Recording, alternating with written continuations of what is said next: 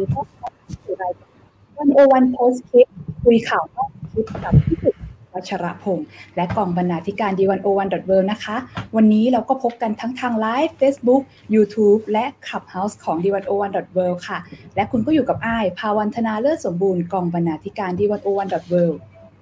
ครับ แล้วก็อยู่กับผมนะครับ สมคิดพุทธศรีบรรณาธิการบริหาร The One O One World ครับ ครับผม วิสุทธ์คมวัชรพงศ์ครับมาวันนี้ สวัสดีค่ะ สวัสดีสค่ะวัสดีพี่ๆทุกสวัสคนดีเลยทั้งสองท่านสวัสดีท่านผู้ชมท่านผู้ฟังด้วยนะครับ วันนี้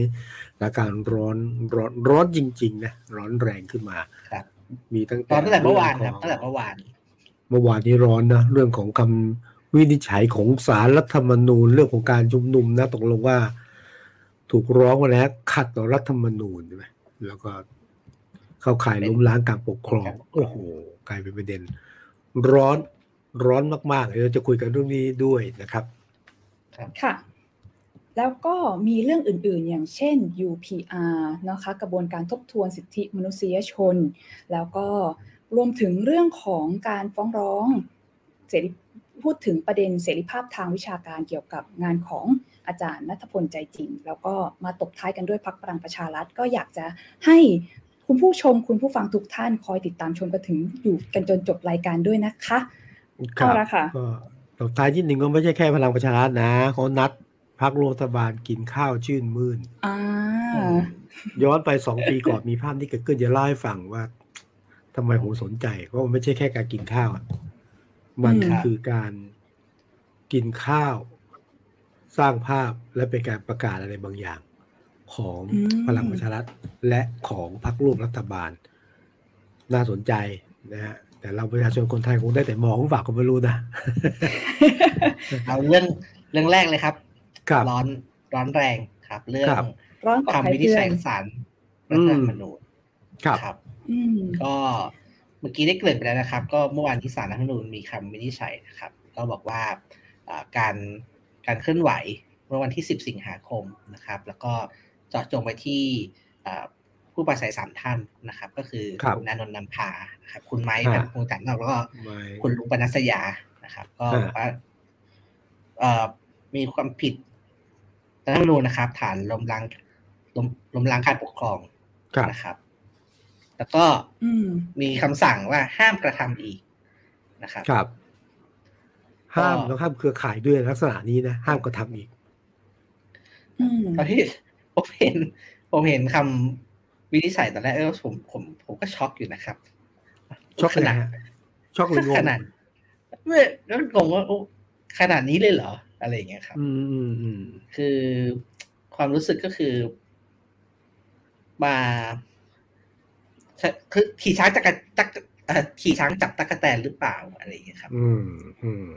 เพราะว่าเหมือนกับไปสร้างปมเงื่อนบางอย่างขึ้นมาอีกปมหนึ่งในการเมือง นะครับแล้วผมคิดว่าปมเงื่อนเนี้ยพอผูกแล้วเนี่ยมันมันแก้ไม่ยาก มันมันแก้ยากมากครับ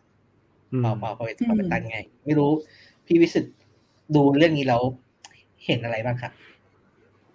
อันแรกผมผมงงงงงงอยู่เหมือนกันนะ แต่ว่างงคือคำคำวินิจฉัยของศาลน่ะ คือจะว่าชัดเจนก็ชัดเจน แต่ว่าก็มีคำถามต่อแล้วแล้ว เอ๊ะหลังคำตัดสินยังไงต่อครับ ห้ามชุมนุมลักษณะนี้ต่อไปนี่จะรวมถึงกลุ่มก่อนหน้านั้น กลุ่มหลังที่จะชุมนุมด้วยหรือยังไง หรือว่ารวมถึงบรรดาเครือคงเครือข่ายยังไงต่อแต่ที่เข้าใจอยู่แนวของสารรัฐธรรมนูญก็อย่างเงี้ยนะฮะก็คือจะตีคำวินิจฉัยไว้กว้างๆก็ทำให้เกิดข้อสงสัยต่อไปนะครับ หรือเอ๊ะจะรวมถึง คือลักษณะอย่างเนี้ย อย่างที่ศาลท่านวินิจฉัยมาเนี่ยจะรวมถึงการกระทำอื่นหรือไม่ เช่นพรรคการเมืองบางพรรคมีส่วนสนับสนุนใช่ไหมครับเออสสบางคนพิปรายสนับสนุน อันนี้ก็เป็นเป็นเป็นเดี๋ยวก็งงๆแต่ก็เป็นความไม่ชัดเจนมากกว่า ซึ่งแต่ผมอืมก็มองย้อนไปเนี่ยนะคำวินิจฉัยของศาลรัฐธรรมนูญก็มีหลายเรื่องที่ ก็เป็นคำวินิจฉัยแล้วก็ต้องตีความกันต่อไปนะฮะ อันนั้นก็อืมก็เป็นก็เป็นคำวินิจฉัยซึ่งก็ต้อง ก็ต้องเคารพการตัดสินใจกันแหละนะครับ เรื่องการวินิจฉัยนะ แต่ว่าสิ่งที่ตามมานี้ก็ โอ้ ผมว่า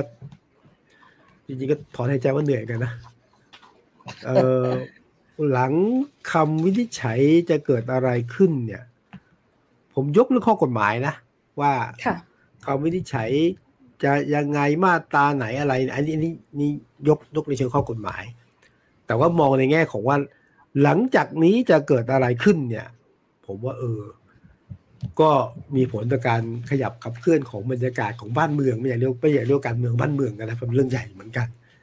คือผมเชื่อว่าหลังจากนี้ต่อไปมันจะเกิดความวุ่นวายอีกรอบหนึ่งก็คือการชุมนุมจะไม่ยุติ แม้ว่าศาลจะมีคำสั่งนะฮะว่าห้ามกระทำลักษณะนี้อีก ที่พูดอย่างนี้ไม่ได้พูดลอยๆเพราะว่า เห็นชัดเจนว่าเอาฝั่งของผู้ชุมนุม เช่นคุณรุ้ง ก็ประกาศชัดนะ ว่าก็จะเคลื่อนไหวต่อไปนะฮะกลุ่มหลายองค์กร กลุ่มนักศึกษาคนก็ประกาศว่าจะขยับต่อนะฮะด้วยความอาจจะยังไงก็จะเคลื่อนไหวต่อไป อันนี้ก็จะเกิดกลุ่มต่างๆ แล้วก็วันที่เกิดหลายกลุ่มเดี๋ยวดูให้ฟังขนาดเดียวกันฟังฟังที่ผู้ร้องหรือผู้ที่ เห็นด้วยกับผู้ร้องเนี่ยก็เตรียมขยับเหมือนกันนะ ขยับฟ้อง ฟ้องคดีต่างๆ อาญา แพ่ง ฟ้องคดีความไม่สงบ ฟ้องยุบพักอะไรเงี้ย เกี่ยวข้องกับผู้ชุมนุมอย่างเงี้ยนะ อันนี้ก็ขยับละนั้นมันจะเกิดบรรยากาศสองฝั่ง ฝั่งหนึ่งเอาละ เอาคำวินิจฉัยของศาลนี่แหละ จะเป็นเรียกไงฮะ เป็น เป็นข้ออ้างอิงนะฮะ เลยเป็น reference นะสำหรับยื่นฟ้องในศาลบางเรื่องก็อยู่ในศาลแล้วบางเรื่องก็ยังมันจะฟ้องอุตลุดเลยฝั่งนี้ก็บอกเอ้าก็จะเคลื่อนไหวต่อไปตามสิทธิเสรีภาพที่มีนะฮะก็เหมือนไกลๆคือว่าเอาละก็ก็ก็จะยืนยันต่อสู้ต่อไปนะก็จะเกิดบรรยากาศอย่างนี้ฮะแล้วมันจะสงบได้ยังไงใช่ไหมครับ ที่ผมพูดถึงความร้อนแรงในการชุมนุมโอเค ผมในวันที่ผมดูอันหนึ่งเนี่ย ของของกลุ่มนี่ฮะ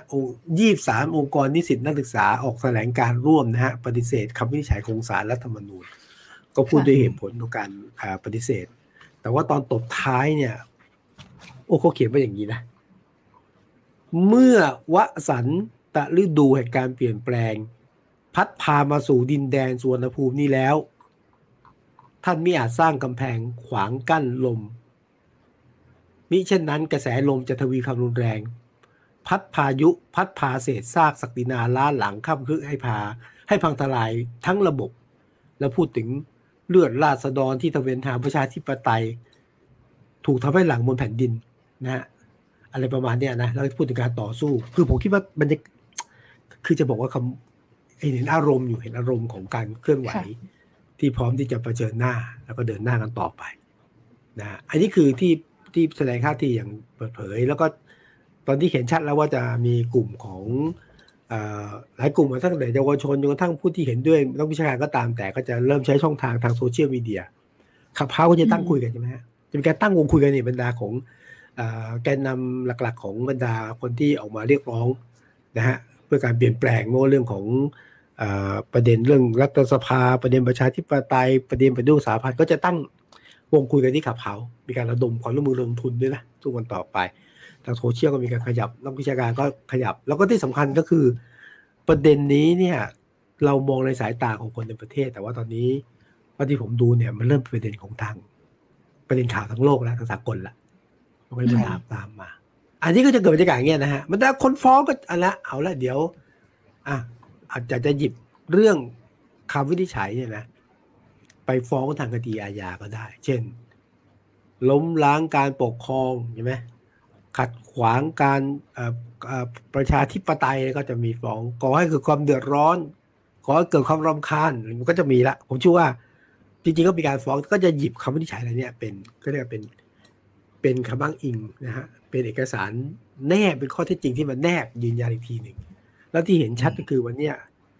นักร้องคนใหม่อะที่ล่าสุดละคุณอะไรนัทพรเลยคุณนัทพรนัทพรตัวประยูนนะครับเออก็จะเนี่ยก็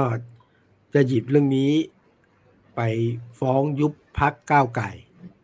แต่ไม่ทันไม่ต้องหยิบหรอกครับเพราะอะไรไหมกกตก็จะหยิบละหยิบหยิบไปฟ้องพักก้าวไก่คือคืออย่างครับในใน Facebook ผมเนี่ย ก็จะมีคนที่ติดตามการเมืองหลายคน ครับ ฟันธงล่วงหน้าไปแล้วยุบก้าวไก่แน่นอน พี่วิสุทธ์ว่ายังไงครับ คือเขาก็เขาเห็นคำตัดสินศาลแล้วเขาเห็นคำวินิจฉัยศาลรัฐธรรมนูญใช่ไหมเขาคิดว่าอืมก้าวไกลไม่น่ารอดอะไรอย่างเงี้ยคือ เป็นเป็นเหมือนคล้ายๆว่าชงมาเพื่อยุบก้าวไกลอะไรทำนองนี้คือ ในมุมมองของของเพื่อนเพื่อนเพื่อนผมใน Facebook ก็อาจมีกลุ่มหนึ่งอืมที่มองคล้ายๆอย่างนี้เหมือนกันอะไรอย่างเขาเงี้ยให้ผลอะไรอะที่บอกว่าคือเขาเชื่อว่าจะยุบอะก็เนี่ยครับก็หรือหรือว่าเป็นความเชื่อถ้าหรือว่าความเชื่อที่ดูจาก ประสบการณ์ที่ผ่านมาดูจากประสบการณ์ที่ผ่านมาอะไรอย่างเงี้ยครับเออเออเออไม่กล้าบอกว่ายุบไม่ยุบนะแต่ว่ายื่นอะยื่นแน่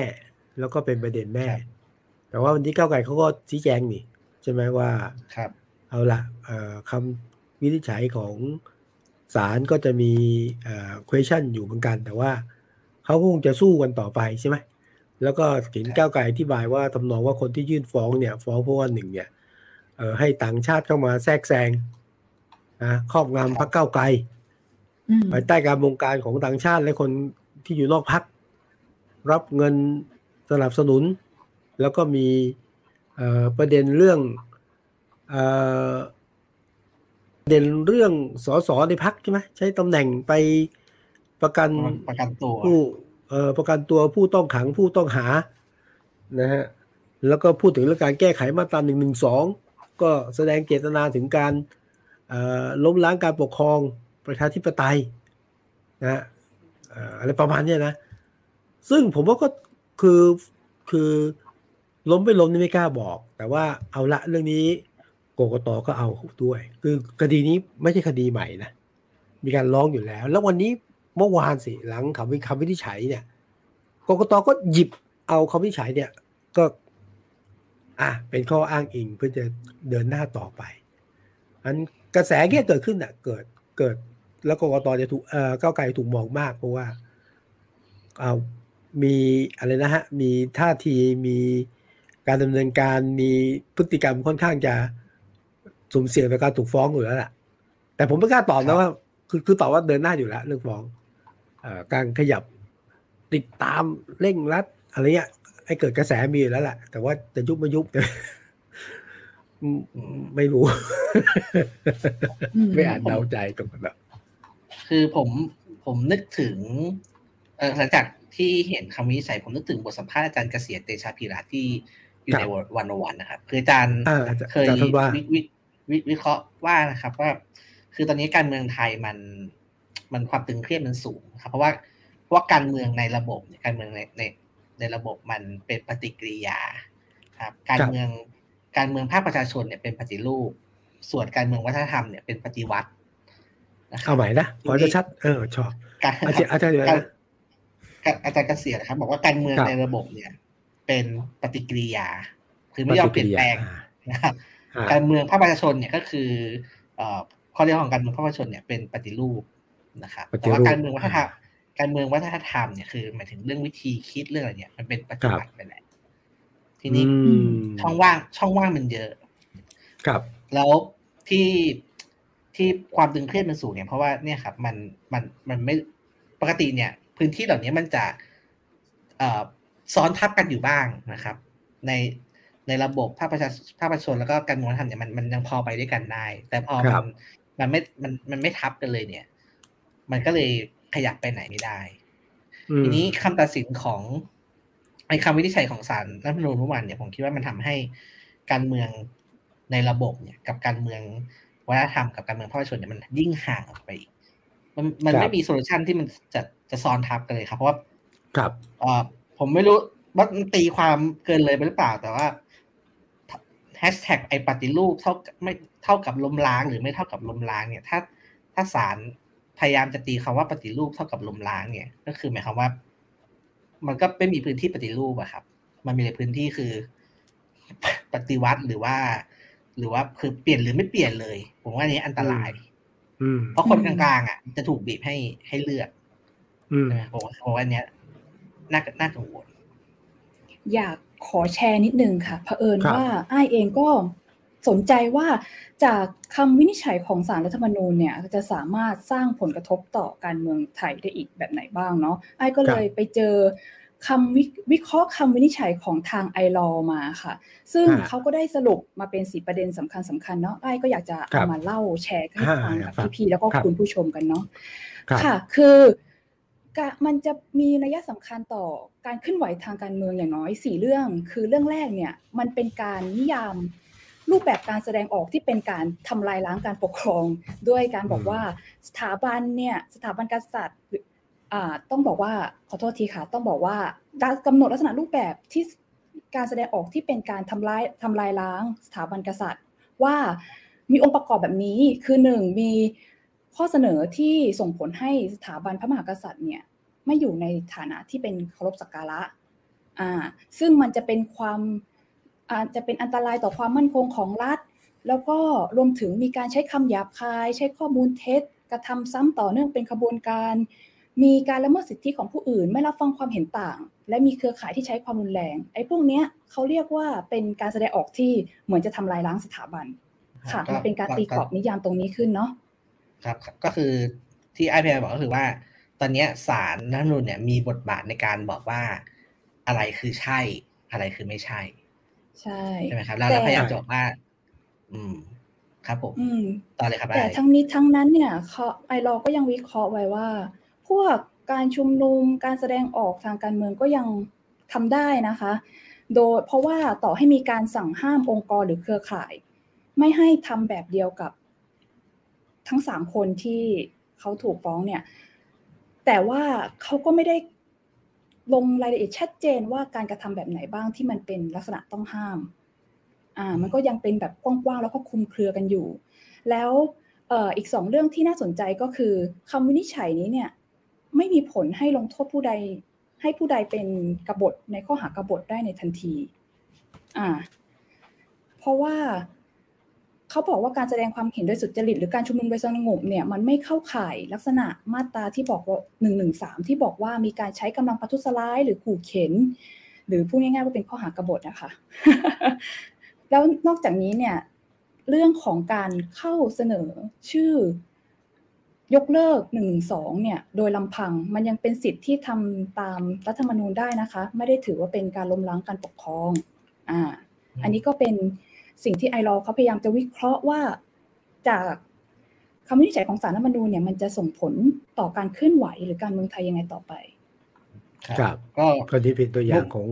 องค์กรไอรอซึ่งถือว่าเป็นองค์กรภาคประชาชนที่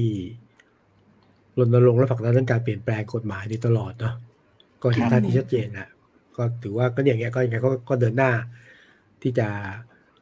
ขับผลักดันเรื่องการเปลี่ยนแปลงอยู่ต่อไป ทีนี้ไอ้มันมีแฮชแท็กหนึ่งหรือว่ามันมีอันหนึ่งที่คนชอบเอามาแซวกันในโลกออนไลน์ใช่ไหมครับพี่วิสุทธ์ครับก็คือเรื่องว่าปฏิรูปเป็นการเท่ากับล้มล้างหรือเปล่าอะไรเงี้ยครับ แล้วก็อืมเขาลองเอาชื่อองค์กรต่างๆ ครับ ไปไปเปลี่ยนคำว่าปฏิรูปเป็นล้มล้าง แล้วแล้วมันจะออกมาแบบตลกตลกๆหน่อยครับ เช่นสำนักงานปฏิรูปที่ดิน ถ้าเป็นถ้าเป็นรูปเท่ากับล้มล้างเป็นสำนักงาน ล้มล้มล้างที่ดินอะไรอย่างเงี้ยครับโอ้ยนี่เป็นโลกโซเชียลใช่ไหมใช่ใช่ค่ะ หรือว่าประเด็นบอกว่าเราจะปฏิรูปการศึกษา แล้วก็กลายเป็นการล้มล้างการศึกษาไปคมันรับก็แสดงให้เห็นนะคะว่าแบบสังคมไม่ได้ตีความอย่างที่ศาลตีความอย่างนั้นเออครับอันนี้ก็ถือว่าเป็นอารมณ์อารมณ์ขันแบบเสียดสีอะนะแต่อย่างหนึ่งที่ผมชอบครับก็คือว่า คือเรามักจะพูดกันใช่ไหมครับ เอ่อคือ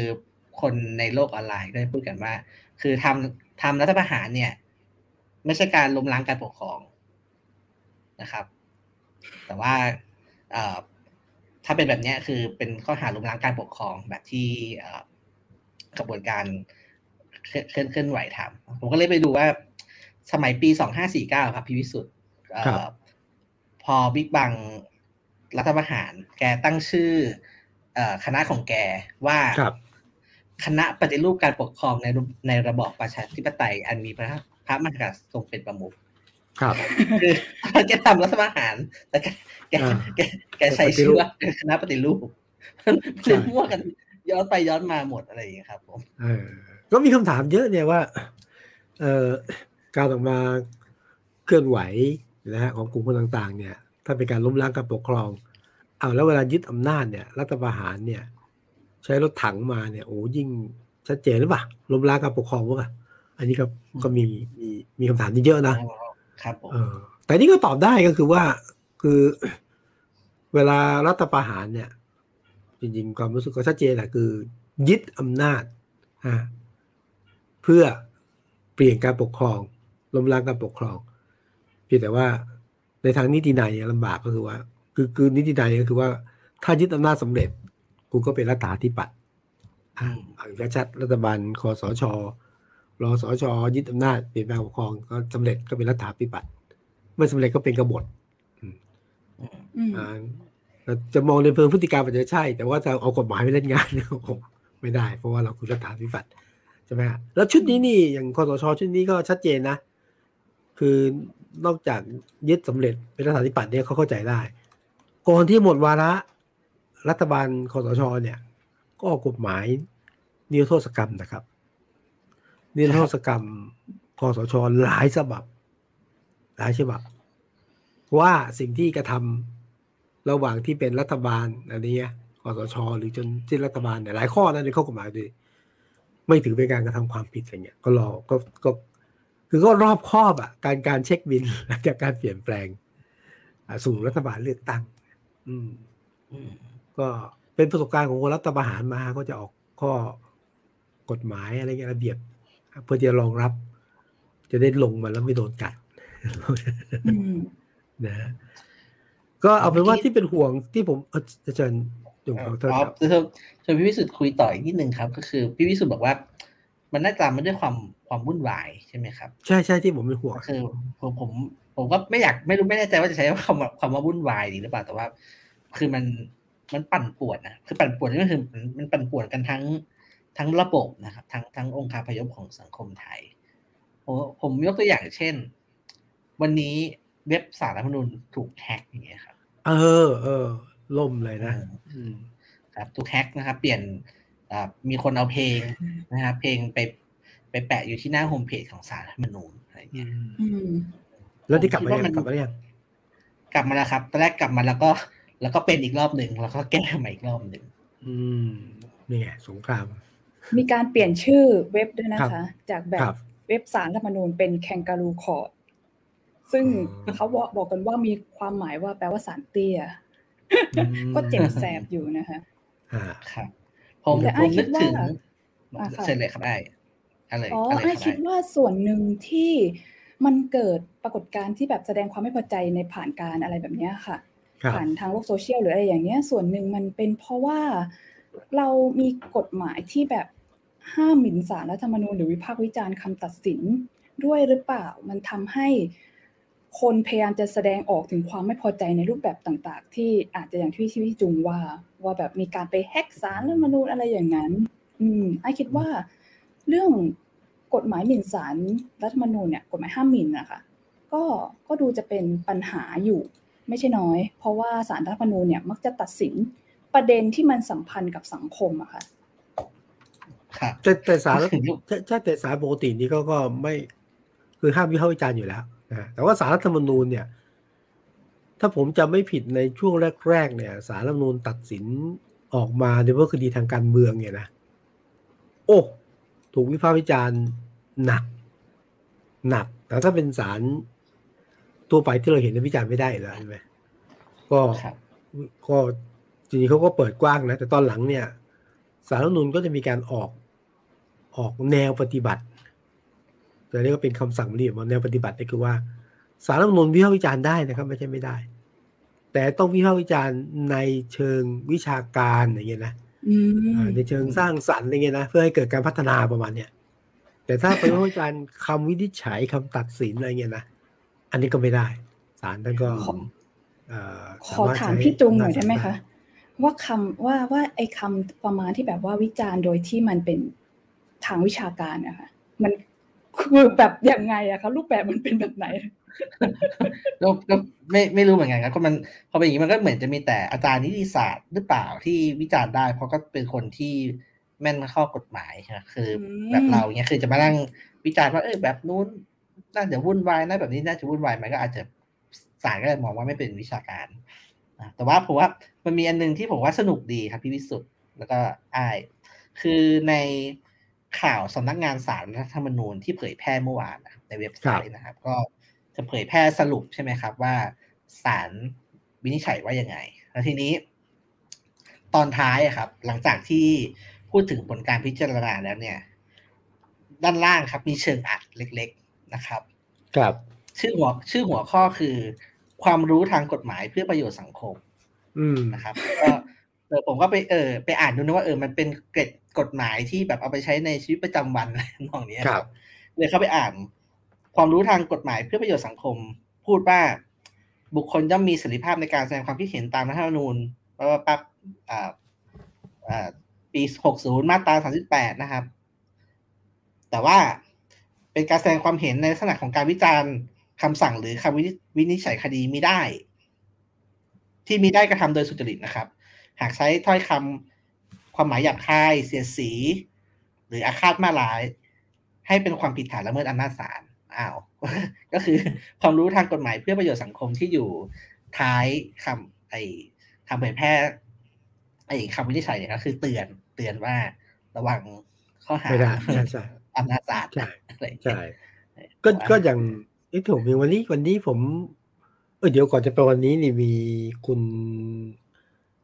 อัชราทิตอาทิตย์ขออภัยฮะบอกว่าที่ เว็บตอนนี้เข้าไปดูนะฮะยังเป็นแคนการูคอร์ดอยู่นะครับอ่าเพิ่งเข้าแบบเมื่อสักครู่นี่เองครับใครสนใจก็ลองเข้าเว็บไซต์ของสารรัฐธรรมนูญได้ค่ะก็ยังยังเป็นแคนการูคอร์ดยังแก้กันไม่ได้เนาะอ่าพูดถึงสารรัฐธรรมนูญวันนี้ใช่คำวินิจฉัยเนี่ยเฮ้ยที่ที่ถูกแฮกแล้วก็ ก่อนหน้าที่แฮกก็มีคนเขียนคอมเมนต์หลายอย่างแล้วดูเหมือนศาลก็จะให้เจ้าหน้าที่ไป ดูด้วยใช่ไหมว่าว่าว่ามีคอมเมนต์อะไรอย่างเงี้ยนะครับซึ่งอืม ผมก็คิดว่าก็ ก็อย่างเงี้ยถ้าคือถ้าคนที่คอมเมนต์แล้วเข้าข่าย นี่ความเห็นส่วนตัวนะเข้าข่ายศาลก็อาจจะต้องดูอยู่นะอาจต้องดำเนินการบางประการ ถ้าถ้าคำคอมเมนต์ที่ในในเชิงที่ไม่ก้าวล่วงศาลรัฐธรรมนูญอันนี้ผมจับแต่ปรากฏการณ์ที่คล้ายๆมีการเช็คชื่อดูอยู่ส่องส่องดูอยู่คนที่ไปคอมเมนต์นะเมื่อกี้ถึงเมื่อไงขออภัยครับผมคิดว่าในภาพรวมเนี่ย มันที่ผมบอกว่าปั่นปั่นป่วนนะครับ คุยประเด็นเมื่อกี้ต่อนิดนึงผมคิดว่า มันเนี่ยครับ คือแฮกเว็บสารรัฐธรรมนูญผมคิดว่าเป็นอะไรที่สารรัฐธรรมนูญไม่น่าจะเคยคิดนะครับว่า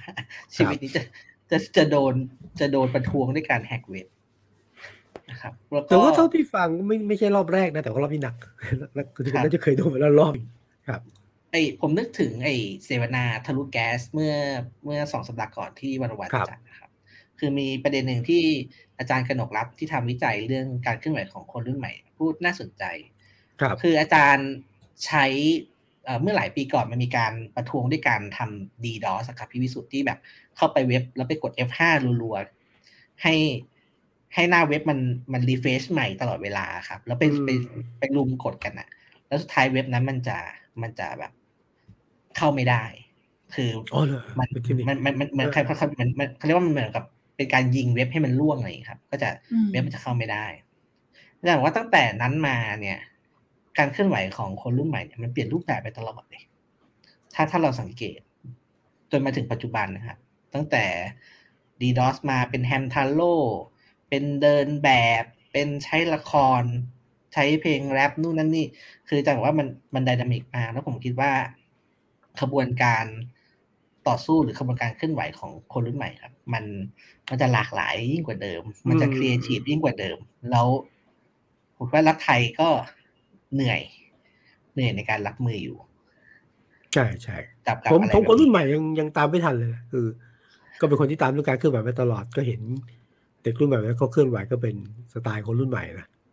จะมีอะไรที่มัน create มีอะไรที่ เออเคยจะคิดแต่ว่าจัดเตะฟุตเตะฟุตบอลตรง สนามนะจัดเดินแฟชั่นอย่างเงี้ยก็ก็อะก็ก็เป็นการเคลื่อนไหวใครจะคิดว่าอยู่ๆเด็กรุ่นใหม่บอกเอาไม่ต้องมานัดเจอข้ามวันข้ามคืนอะ เดี๋ยวกดโทรศัพท์มือถือแล้วนัดกันเลยนะอย่าให้ฝั่งนู้นรู้อะอะ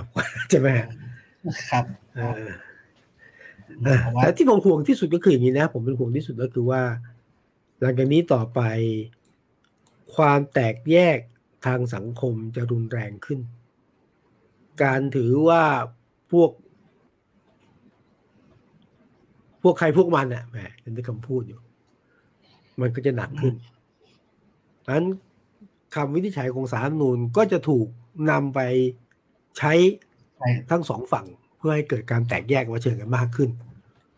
ครับ ซึ่งอันเนี้ยผมคิดว่าเห็นภาพชัดเจน เห็นภาพที่มันจะเกิดขึ้น มันก็ทำให้ความห่างความถ่างความพยายามเข้าใจการหาทางออกเนี่ย ยาก ผมก็มองไม่เห็นนะอาจจะมีการพูดว่าต้องหาการคุยสี่คนเจรจาสี่คนหรือไม่ก็ต้องรับฟังเด็กหน่อยสี่อะไรเงี้ยนะอืมหรือเด็กก็อาจจะเออฟังผู้ใหญ่นิดนึงได้ไหมเนี่ยไม่ไม่เห็นอันสิ่งที่เป็นความแตกแยก จริง ๆ มันซ่อนลึกกระทั่งในครอบครัวที่เราเห็นอยู่แล้วเนี่ย มันก็มีอยู่จะลดลงหน่อยหนึ่งแต่ว่าจากนี้ต่อไปผมเชื่อว่า ความเห็นต่าง ความเกลียดชัง ความแตกแยกการห้ามหันซึ่งกันและกันจะเกิดขึ้น ก็เป็นโจทย์ที่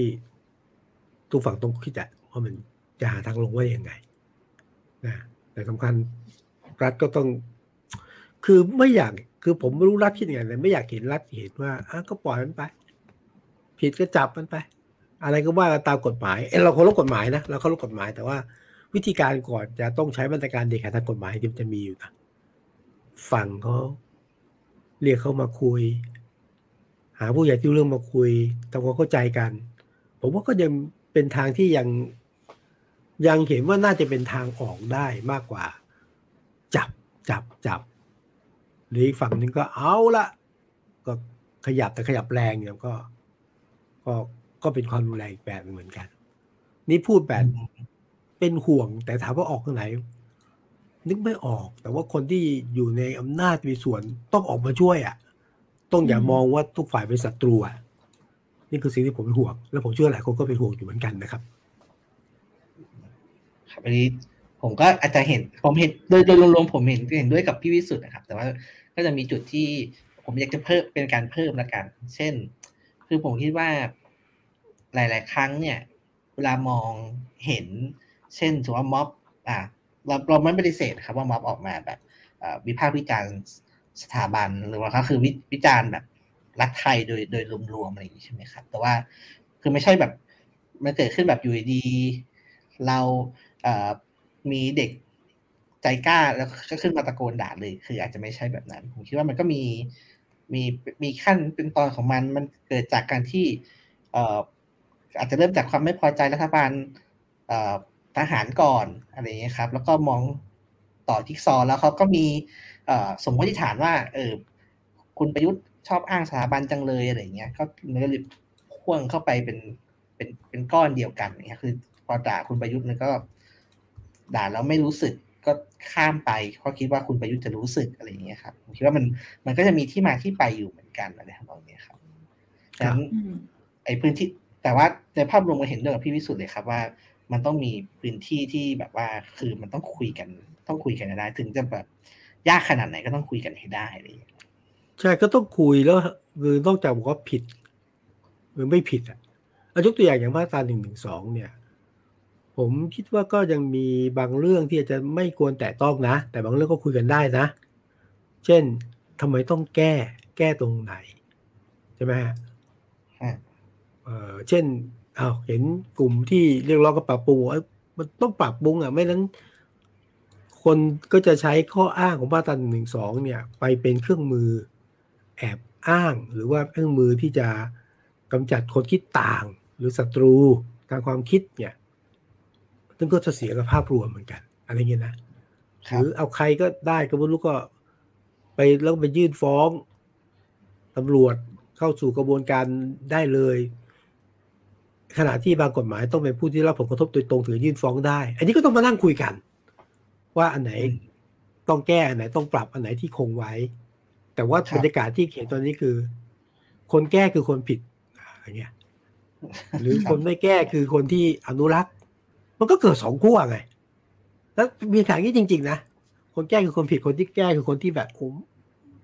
โบราณจังอนุรักษ์จังเนี่ยมันเกิดอย่างนี้จริงๆเออพี่วิสุทธ์พูดถึงเรื่องอ่า กฎหมายหนึ่งหนึ่งสองนะก็มีประเด็นหนึ่งที่ผมคิดว่ามันมันก็ต่อเนื่องกันดี คือมันเป็คนรับเรื่องมวลรวมๆของของการเมืองปัจจุบันนะก็คือมีเรื่องเรื่อง UP UPR ใช่ไหมครับน้องไอายใช่ UPR นี่ค่ะคืออะไรนะ UPR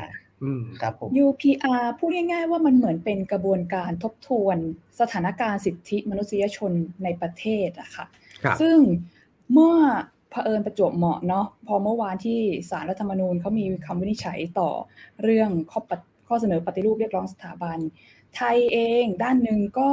เข้าสู่กระบวนการทบทวน UPR เนี่ยแหละ ซึ่งทำเป็นครั้งที่ 3 แล้วนะคะ แล้วในเวทีนี้เนี่ยนานาชาติเองก็ได้แสดงความเป็นห่วงต่อสถานการณ์ สิทธิมนุษยชนของประเทศไทย ซึ่งมันก็จะมีการ จะมีประเด็นตั้งแต่ซ้อมทรมาน สมรสเท่าเทียม เสรีภาพในการแสดงออก ไปจนถึงเรื่องนี่แหละค่ะ มาตรา1นึซึ่งสำนักอันนี้ขอยกข่าวจากสำนักข่าวรอยเตอร์มาแล้วกัน เขารายงานว่า ผู้แทนชาติประชาธิปไตยตะวันตก ซึ่งมีหลายชาติมากเบลเยียม แคนาดา ฟินแลนด์ ฝรั่งเศส เยอรมนี นอร์เวย์ อะไรแบบนี้ เขาเนี่ย พยายามเรียกร้องให้ไทยเนี่ยดำเนินการแก้ไข หรือทบทวนประมวลกฎหมายอาญามาตรา1นึโดยชี้ว่ามาตราเนี้ยมันเป็นเครื่องมือในการจำกัดเสรีภาพในการแสดงออกของประชาชนอ่าแต่ทั้งนี้ทั้งนั้น ตัวแทนจากฝั่งไทยเขาก็มีการปกป้องอ่าแสดงแสดงมีการแถลงแต่นานาชาติว่ามาตราหนึ่งสองเนี่ย มันสะท้อนถึงวัฒนธรรมและประวัติศาสตร์ ซึ่งสถาบันกษัตริย์เนี่ยเป็นเสาหลักสำคัญของประเทศชาติ เป็นที่เคารพนับถือของผู้คนส่วนใหญ่ อีกทั้งการดำเนินคดีต่อนักกิจกรรมทางการเมือง หรือว่าผู้มาร่วมชุมนุมในมาตราหนึ่งสองที่ผ่านมาเนี่ยก็เป็นการดำเนินคดีที่ถูกต้องตามกระบวนการอันสมควรแก่กฎหมายเขาใช้คำพูดอย่างนี้นะคะ ก็คือแบบมันถูกต้องทำการคันลองของกฎหมายไทยแล้ว อ่า ไม่รู้ ซึ่ง ก็มีการวิพากษ์วิจารณ์กันนิดนึงว่า เออ ประเทศไทยเนี่ยก็ออกตัวแรงเหมือนกันนะคะ ว่ายังไงยังไงก็จะไม่แก้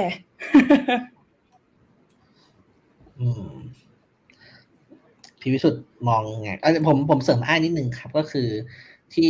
UPR รอบนี้ได้รับการจับตามองเป็นพิเศษ เพราะว่า UPR เนี่ยสี่ปีทำครั้งหนึ่งนะครับแล้วครั้งนี้ไทยทำครั้งที่สามแล้วเพิ่มว่าในช่วง ระหว่างสี่ปีเนี่ยก็คือพูดง่ายคือสองปีที่ผ่านมาเนี่ย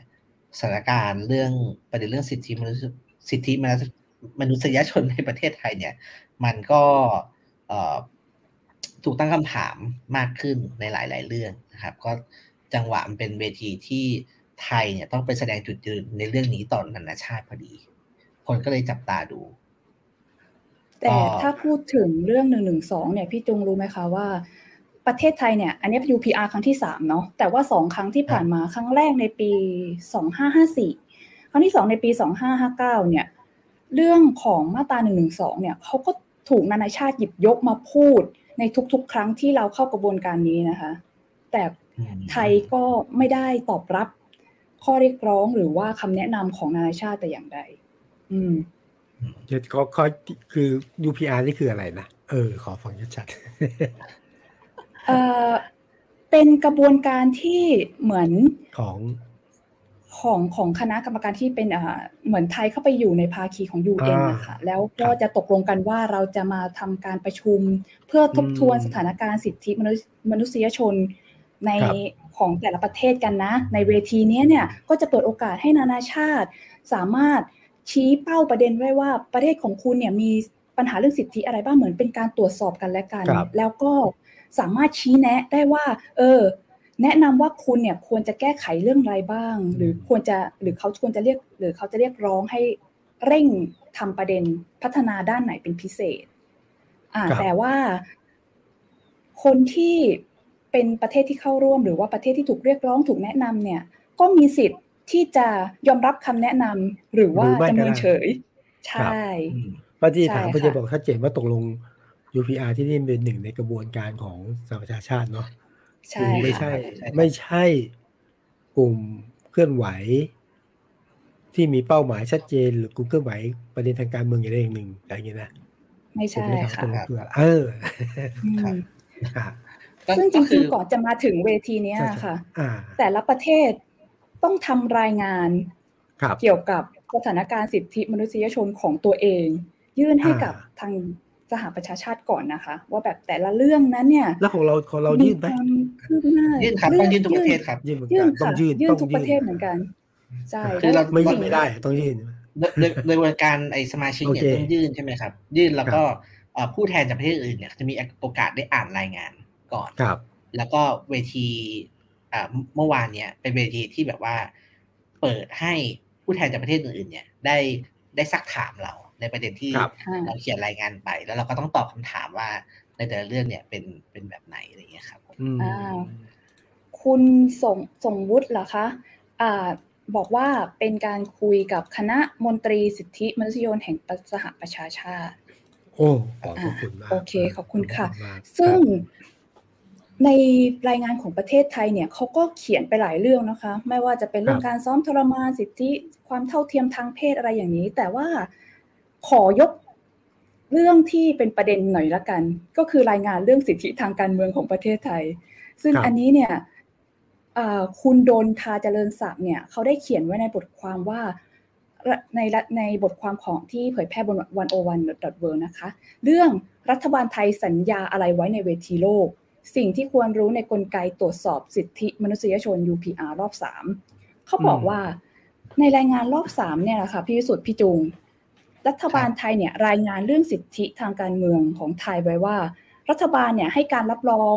สิทธิในการแสดงออกรวมถึงเสรีภาพสื่อในรัฐธรรมนูญภายภายใต้การจัดการของรัฐ เพราะว่าหลายกลุ่มมีความคิดทางการเมืองที่หลากหลาย ฉะนั้นเนี่ยรัฐบาลจึงมีการเฝ้าระวัง เพื่อให้มั่นใจว่าการแสดงออกนั้นอยู่บนพื้นฐานของความเหมาะสม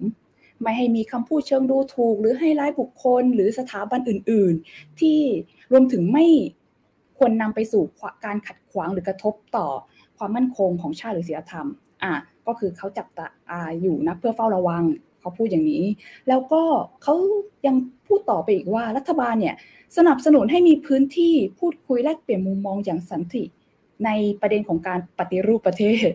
การแก้ไขรัฐธรรมนูญ หรือกฎหมายอื่น ๆ และประเทศไทยเนี่ย เขาก็เขียนไว้ในย้ำชัดตรงนี้เลยนะคะ ประเทศไทยเป็นประเทศที่มีสถาบันกษัตริย์ เป็นสถาบันหลักของประเทศ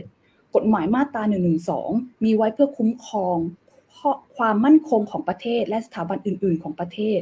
ในช่วงโควิด -19 เนี่ยรัฐบาลประกาศสถานการณ์ฉุกเฉิน เพื่อคุ้มครองชีวิตของประชาชน อย่างไรก็ดี รัฐบาลมีความระวังอย่างมากในการใช้กฎหมาย เพื่อไม่ให้กระทบกับสิทธิ ในการแสดงออกของประชาชน แม้ในสภสภาวะการแบบนี้เนี่ยประชาชนก็ยังสามารถใช้สิทธิ์ในการแสดงความคิดเห็นได้อย่างเสรีในสังคม นี่เป็นสิ่งที่รัฐบาลไทยรายงานครับอะก็ไม่รู้ว่าคนอื่นจะมองยังไง แต่นี่เป็นข้อเท็จจริงที่เอามาเล่าสู่กันฟังแล้วกันค่ะผมผมอยากรู้ว่ารัฐบาลนี่ถามไปคนไม่รู้แล้วล่ะ รัฐบาลไทยนี่ต้องมีตัวแทนไปรับฟังไหมเออหรือว่าแค่เป็นส่งมันข้อเสนอแนะ เอ่ไปอเมื่อวานนี้เป็นประหลัดกระทรวงต่างประเทศครับ เป็นคนอ๋อประหลัไปดกระทรวงตต่าอบงประเทศคำถามไปตอบใช่ค่ะ ผมอยากจะแชร์อย่างนี้ครับ ผมคือถ้าถ้าเอ่อมีโอกาสคือผมได้มีโอกาสอ่านรายงานพวก UN อะไรอย่างเงี้ยอยู่อยู่บ้างเรื่อยๆใช่ไหมครับคือถ้าเป็นรายงานรายงานประมาณนี้ครับ ก็จะใช้คำพูดประมาณนี้กันทุกประเทศนะครับ เราได้ทำนู่นนั่นอันนี้เราคุ้มครองหลักการนู่นนี่ไปครับใช่ไหมครับ แต่ผมว่าเอ่อ หัวใจสำคัญเลยก็คือก็ก็เป็นเหมือนกับก็ report ไป แต่ว่าไอ้เวทีที่เกิดขึ้นเมื่อวานเนี่ยครับ มันเป็นเวทีสำคัญในความหมายที่ว่า เราจะเราไม่ได้เป็นคนแค่พูดแหละ แต่จะมีคนมาถามว่าเอ้ยคุณเขียนอย่างนี้ แล้วเรื่องที่เกิดขึ้นในประเทศคุณเขาได้จริงมันเป็นอีกแบบหนึ่งคุณอืมคุณจะตอบเรื่องเรื่องเหล่านี้ยังไงอะไรอย่างเงี้ยครับ แล้วก็อืมเอ่ออันนี้มันก็ไม่ได้ไม่ได้ไม่ได้มีผลบังคับทางกฎหมายอะไรนะครับ ก็คือ เขาก็ให้คำแนะนำมาเราไปทำหรือไม่ทำก็ได้ แต่ว่าบนเวทีโลกมันก็คือ มันพยายามใช้ใช้นอมอะครับ ใช้ใช้ค่านิยมของสากลเนี่ย เข้ามากดดันประเทศต่างๆ ให้ให้ปรับปรุงในประเด็นที่เขาคิดว่ามีปัญหา ซึ่งซึ่งอันนี้ก็คือเป็นประเด็นเรื่องเรื่องสิทธิมนุษยชนครับอืมนี่ที่ที่คนเขาคือฮากันมากคือพอดีเมื่อวันต้องไปตอบคำถาม UN ใช่ไหมครับ ครับ แล้วก็เอ่อ ก็ตอบแบบที่ที่ไอายบอกครับ คือพยายามบอกว่าเราไม่ได้มีปัญหาอะไรทั้งนั้นครับนะครับ แล้วก็อืมในทางหนึ่งศาลแล้วมันก็วินิจฉัยออกมาวันเดียวกันพอดี มันเลยเหมือนเป็นเป็นอะไรที่มันคู่จังหขวะนานเหมาะคนก็เอามาเปรียบเทียบกันทำไมเขาทำให้แบบเออทำไมจังหวะมันมันได้ขนาดนี้อะไรอย่างเงี้ยคือผม คือผมก็มองคือผมไม่ได้คาดหวังมากอยู่แล้วกับไอตัว AUPR เพราะว่ามันมันเป็นเวทีทางการทูตอะครับเขาก็เขาก็ถามเท่าที่เขาถามได้ แต่ว่าสิ่งที่อันนั้นกว่าก็คือว่าเวลาวิธีตอบของเราเวลามันไปอยู่บนบนเวทีโลกเนี่ยมันฟังได้ไหมมัน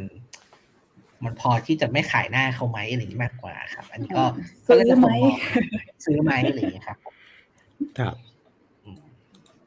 เงียบ อาจจะดีมองในแง่หนึ่งก็คือ มันก็เป็นกระบวนการของการใช้ประชาคมโลกนะมาครับมาใช้เป็นเวทีการแลกเปลี่ยน ให้คำเห็นกันให้คอมเมนต์กันเนาะคุณก็มาเสนอมาแล้วก็วิจารณ์กันไป แต่ว่าจะปรับไม่ปรับเงี้ยเป็นเรื่องของคุณ ถูกไหมครับ แต่ว่าชาวโลกชาวโลกเขาจับตาดูอยู่ไงเขาจับตาดูคุณอย่างว่าคุณคิดยังไงไงมีเคสหนึ่งที่มันเทียบเคียงที่อาจจะเทียบเคียงกันได้ครับ ไอ้อาทิตย์อาทิตย์แล้วเราคุยกันเรื่องไอ้ COP twenty six ใช่ไหมครับ ที่คุณประยุทธ์ไปกลาสโกว์ตอนนี้มันมีข่าวว่าสื่อนอกเนี่ย ใช้คำคำหนึ่งเรียกคุณประยุทธ์เขาเรียกว่า swotty ครับ เป็นพาดหัวข่าว swotty S S W O T Y ขออภัยครับแปลว่าไอ้ไอ้งี่เง่าเลยว่าตัวตลกอะไรใช้ใช้ใช้คำเป็นคำที่ค่อนข้างแรงเลยครับแต่ว่าเนี่ยครับ เวลามันไปอยู่บน เวทีโลกเวลาไปเวทีสากลเนี่ย มันมันจะมีเรื่องพวกนี้ครับที่ที่เป็นแรงกดดันจากภายนอกเข้ามาก็เหตุผลไหมท่าทีบุคลิกเนื้อหา หรืออะไรไม่รู้ เออ ก็เขาว่าว่าเออเป็นเหมือนกับโดยรวมๆคือเป็นเป็นตัวตลกอะไรทำนองนี้ครับ อืม อืมโดยบุคลิกอะไรครับ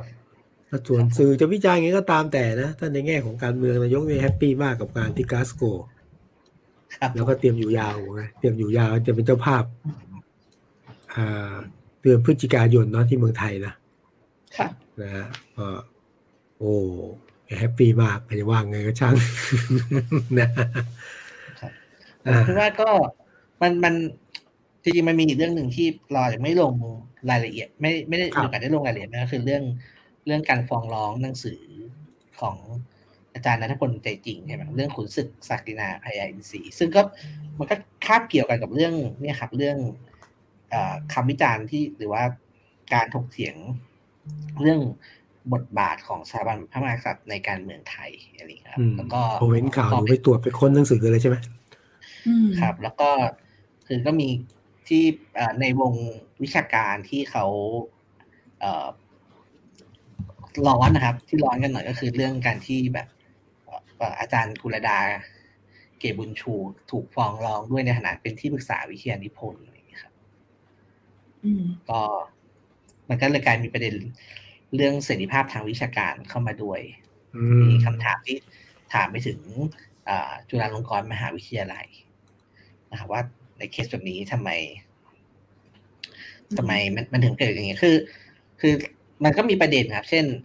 ไอ้วิชาวิชาวิพนฉบับเนี้ยก่อนที่จะเป็นหนังสือครับพี่วิสุทธ์ได้รับการยกย่องว่าเป็นวิทยาพลดีเยี่ยม ใช่ไหมครับ ก็คือก็คือคล้ายๆว่ามีการแอปพูฟกันหลายชั้นอะตามกระบวนการทำวิทยานิพนธ์การสอบเรียบร้อยประมาณครับผมแต่พอมันมีเคสเกิดขึ้นแบบเนี้ยกับกลายเป็นแบบว่าอ้าวก็ ฟ้องร้องมีตั้งคณะกรรมจุฬาเองก็ตั้งกรรมการสอบภายใน แล้วก็คดีนี้ก็เป็นคดีคดีความในในในศาลด้วยนี่ครับ ก็บุ่นวายน่าดู ซึ่งตอนนี้ทีมท่านฟ้องร้องอย่างฮะหรือว่าไงเพราะผมเห็นข่าวมีการไปตรวจยึดฟ้องร้องกันอยู่วันอังคารวันอังคารที่ผ่านมาเนี่ย เหมือนเขาจะศาลแพ่งจะนัดไต่สวนครั้งแรก อ่า ใช่ค่ะ คือ ฝั่งที่ฟ้องร้องเนี่ยก็คือเป็นหลานของสมเด็จกรมพยาเจนานาเรนนะคะ ที่ถูกอาสาอ้างในหนังสือ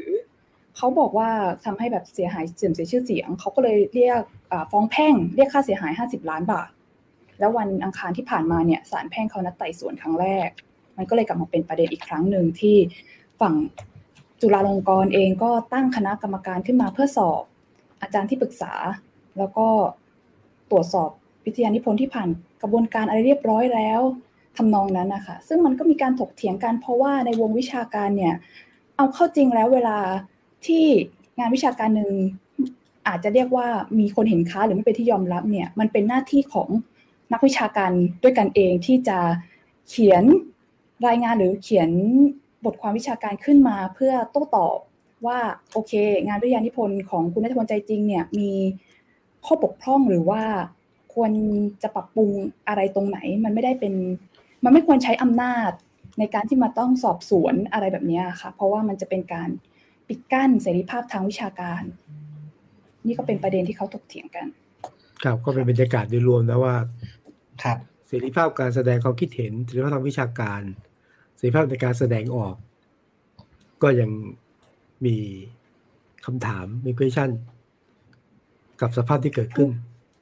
พูดถึงเรื่องนี้แล้วขอเล่าขำๆเป็นเกร็ดละกันค่ะครับเผอิญว่าไปแอบดูซิว่ามีต่างชาติเขามองเสรีภาพทางวิชาการในบ้านเรายังไงอืมก็เมื่อปีก่อนปี 2020 เนี่ย Global Public Policy Institute ของเยอรมนีเนี่ยเขาเป็นองค์กรหนึ่งที่จะทำการพิจารณา เสรีภาพทางวิชาการในแต่ละประเทศ แล้วเอามาจัดแรงเนี่ยแหละค่ะว่าประเทศไหนมีมากสุดน้อยสุดยังไง โดยผ่านตัว 5 ตัวชี้วัดสำคัญ ก็คือมีเสรีภาพในการค้นคว้าวิจัยไหมเสรีภาพในการแลกเปลี่ยนเชิงวิชาการ แล้วก็เผยแพร่ ความมีอิสระขององค์กรหรือสถาบัน ความซื่อตรงความมีคุณธรรมขององค์กร แล้วก็เสรีภาพในการแสดงออกทางวิชาการ ซึ่งประเทศไทยเนี่ยให้เดากันเล่นๆค่ะว่าอยู่ในอันดับที่เท่าไหร่ จากกี่อันดับอะอ้าวผมเหรออันดับที่เขาแบ่งเป็นกลุ่มที่กี่อันดับเขาแบ่งเป็นกลุ่มค่ะอ่าเขาแบ่งเป็นกลุ่มมีกลุ่ม A กลุ่ม B กลุ่ม C มีการอ่าประเมินกัน170ประเทศทั่วโลก ซึ่งในย่านอาเซียนแล้วกันเนาะไทยเนี่ยจัดอยู่ในกลุ่ม E เมื่อเทียบกับภาพใหญ่ แล้วในย่านอาเซียนเนี่ยไทยเป็นอันดับรั้งท้ายสองประเทศคู่กับลาวค่ะ ในเรื่องของเสรีภาพทางวิชาการ ซึ่งในกลุ่ม E เนี่ย ไทยทะนอกจากไทยลาวแล้วก็อยู่ในกลุ่มร่วมกับจีน เกาหลีเหนือ ซีเรียเยเมนเติร์กเมนิสถานอะไรทำนองนี้ ที่จัดไทยคู่กับเกาหลีเหนือเลยอะจากไทยอยู่ในกลุ่มเดียวกับจีนกับเกาหลีเหนืออย่างนั้นนะคะเหรอนี่นี่นี่ตกใจนะ คือตกใจอืมเพราะว่าก็อย่างที่รู้อะนะสองประเทศกับประเทศปกครองแบบคอมมิวนิสต์อะอืมไม่รู้จัดไทยอยู่กันเลยนะแสดงว่าเออนะเดี๋ยวต้องไปอันนี้ดูเป็นว่าของเหตุผล อันนี้อ่าเป็นตรงรายงานปีที่แล้วค่ะ ไม่รู้อ่าปีนี้จะจัดกันอีกไหม ก็เดี๋ยวครับดูว่ามันจะเพิ่มขึ้นหรือลดลงกันอย่างไร ครับ นี่ถ้าเป็นสองประเทศไม่รู้จะดีใจหรือจะร้องไห้ดี ที่ไทยมันอยู่ในกลุ่มเดียวกัน นะนะก็เรื่องของอ่าเสรีภาพมันก็ มันก็เป็นบรรยากาศอย่างเงี้ย คือเหมือนกับว่าแปลกเนาะเราคุยเรื่องเสรีภาพมาตลอด แล้วก็ตุ้มๆดอนๆของเสรีภาพนะว่า การเดินทางของทางการเมืองทางความคิดก็ไปเรื่อยๆนะแต่เสรีภาพต้องมันตุ้มๆดอนๆอะ ก็อืมก็มันเป็นเรื่องของคนต้องช่วยกันดูประชาชนก็ช่วยกันสู้เหมือนกันนะครับอันนี้ก็เป็นเพราะว่าจำยอมอืมครับก็วันนี้คุยเรื่องเรื่องร้อนนะครับ ก็เอ่อเกือบเกือบชั่วโมง แต่ว่าครับทุกสัปดาห์ผมก็ยังรอคุยยังรอเมาส์และวิจารณ์การเมือง กับพี่วิสุทธ์ครับ ก็อยากชวนคุย อาจจะอาจจะเลยหิวชั่วโมงหนึ่งไปไปหน่อยนะครับ ก็อยากชวนคุยแต่ยังไงครับ กินข้าวดึกมาดึกนะสามทุ่มกว่ายังกินข้าวได้อยู่เนอะนะครับเพราะว่าหมายถึงว่าพักพักใช่เพราะว่ากำลังคิดถึง เนี่ย ทางพรรคพลังประชารัฐจะเป็นเจ้าภาพเจอบรรดาพรรครัฐบาลมากินข้าวกันอืมวันที่ยี่สิบหกพฤศจิกานะครับ เดิมเป็นวันที่สิบเก้าอะเดิมอะนะเป็นสิบเก้าแล้วแล้วรู้ไหมทำไมเป็นเป็นเป็นยี่สิบหกทำไมครับบิ๊กป้อม ยกหูหา หัวหน้าพักเองเลยอะพลเอกประวิตยนะเออมันกินข้าวกันหน่อยยกหัวใครนะครับ หัวหน้าพักประชาหัวหน้าธิพรรคปัตย์อ๋อประชาธิโอเคปัตย์คุณอนุทินอะไรเงี้ยนะคือ กินข้าวกันหน่อยอะไรเงี้ยปรากฏว่า โทรหาคุณอนุทิน บอกว่าที่สิบเก้าอะอนุทินบอกว่าสิบเก้าวันลอยกระทงครับ จริงเหรอคะนี่เขาจริงจริงผมพูดเรื่องจริง วันลอยกระทงเนี่ยสำหรับสสเรื่องสำคัญมากนะครับอ้าวคุณเป็นสสแล้วคุณไม่อยู่ในพื้นที่วันลอยกระทงเนี่ยคิดดูจริงใช่ไหม คืองานประเพณีอย่างนี้เนี่ย เป็นผู้แทนเนี่ย ต้องอยู่ในพื้นที่อืมบอกว่าผมกินข้าวอยู่ไม่ว่างกินข้าวอยู่กับพระกบฏบอกว่าไม่ได้ ก็เลยเลื่อนมาที่ผมอันนี้นี่ผมไม่ได้พูดเล่นผมพูดจริงๆไงนะก็เลยเลื่อนวงในเขาว่ากันอย่างนี้เหรอเนี่ยอืมไม่ใช่ความรู้ใหม่แสดงว่าคุณประแสดงว่าคุณประวิตรยังไม่มีนัดลอยกระทงตอนแรก ท่านคงไม่ได้คิดไปลอยไหนท่านคงต้องทำงานอ่าทำงาน โอเค ทีเอานี้ตรงนี้เอาว่ายี่หกนี้นัดกินข้าวกัน นะฮะ ก็ตอนกินข้าวกันเนี่ย จริง ๆ ภาพนี้เคยเกิดเมื่อสองปีก่อนอืมจำได้ไหมสองปีก่อนเนี่ยนะ ตอนที่ตั้งรัฐบาลใหม่ๆเนี่ยอืมผมจำได้ว่าสามปอเจอกันในงานเลี้ยงพลเอกประยุทธ์พับแขนเสื้อมาเลย ทีแรกลุ้นนะ ลุ้นว่าเอ๊ะท่านนายกจะมาไหมเนี่ย คุณนายกก็ไม่ได้ตอบรับว่าจะมาไม่มานะ แล้วตอนหลังก็มา ภาพที่ปรากฏเมื่อสองปีก่อนคือ นายกมางานเลี้ยง พับแขนเสื้อเป็นกันเองทักทายแล้วก็กอดคอพี่เต้จำพี่เต้ได้ไหมอ่าสสพักอะไรนะ พี่เต้ตอนนั้นอยู่พัก ยังเป็นพักร่วมรัฐบาลอยู่อะ มงคลกิจ เออ กอดคออยู่ประจำพักแล้วก็ แล้วก็เป็นวันที่ประกาศว่าสามคนจะรักกัน ไม่มีใครทำให้เราแยกได้ แล้วเนี่ยจะรักกันทีวันที่ยี่สิบหกเนี่ย ผมสนใจเรื่องนี้นะหนึ่งอยากจะเห็นว่าภาพคนสามคนเนี่ยจะกอดคอ แล้วก็ประกาศว่าไม่มีใครทำลายเราได้เหมือนเดิมหรือไม่ เพราะว่าตอนนี้เราก็รู้ว่าเท่าที่ตามข่าวเนี่ย พี่ป้อม พลเอกประวิตรกับน้องตู่เนี่ยก็เนาะก็ไม่เหมือนเดิมอะ่ะงั้นถ้านักกินข้าวเนี่ยต้องมีภาพสามคน แล้วต้องมีภาพแบบรื่นเริงสบายใจ แววตานี่แบบแววตาเนี่ยไม่แววตามหลอกกันไม่ได้ไงนั้นตภาอพนแรกอือ่ามตอนแรกไอ้ได้ยินว่าเหมือนพลเอกประวิตยเนี่ยเขาเชิญประยุทธ์มาโดยโดยที่มันมีแบบเหมือนเบื้องหลังเหตุผลบอกว่า เออ ช่วงนี้นายกประยุทธ์ไม่ค่อยจะสนิทสนมกับสสพักพลังประชารัฐเลยนะ มากินข้าวด้วยกันหน่อยอะไรอย่างเงี้ย ใช่จริงไหมคะช่วงหลังสนิทกันเยอะแล้วสนิทกันแล้วหลังจากจบเรื่องผมไม่กล้ายืนยันนั้นผมไปไม่กล้ายืนยันผมไม่กล้ายืนยันแต่ว่าเอาว่าจริงๆเวอันไม่ใช่คุณกินข้าวธรรมดานะคือกินข้าวเนี่ยหนึ่งก็คือกระชับมิตรกับพรรคร่วมรัฐบาล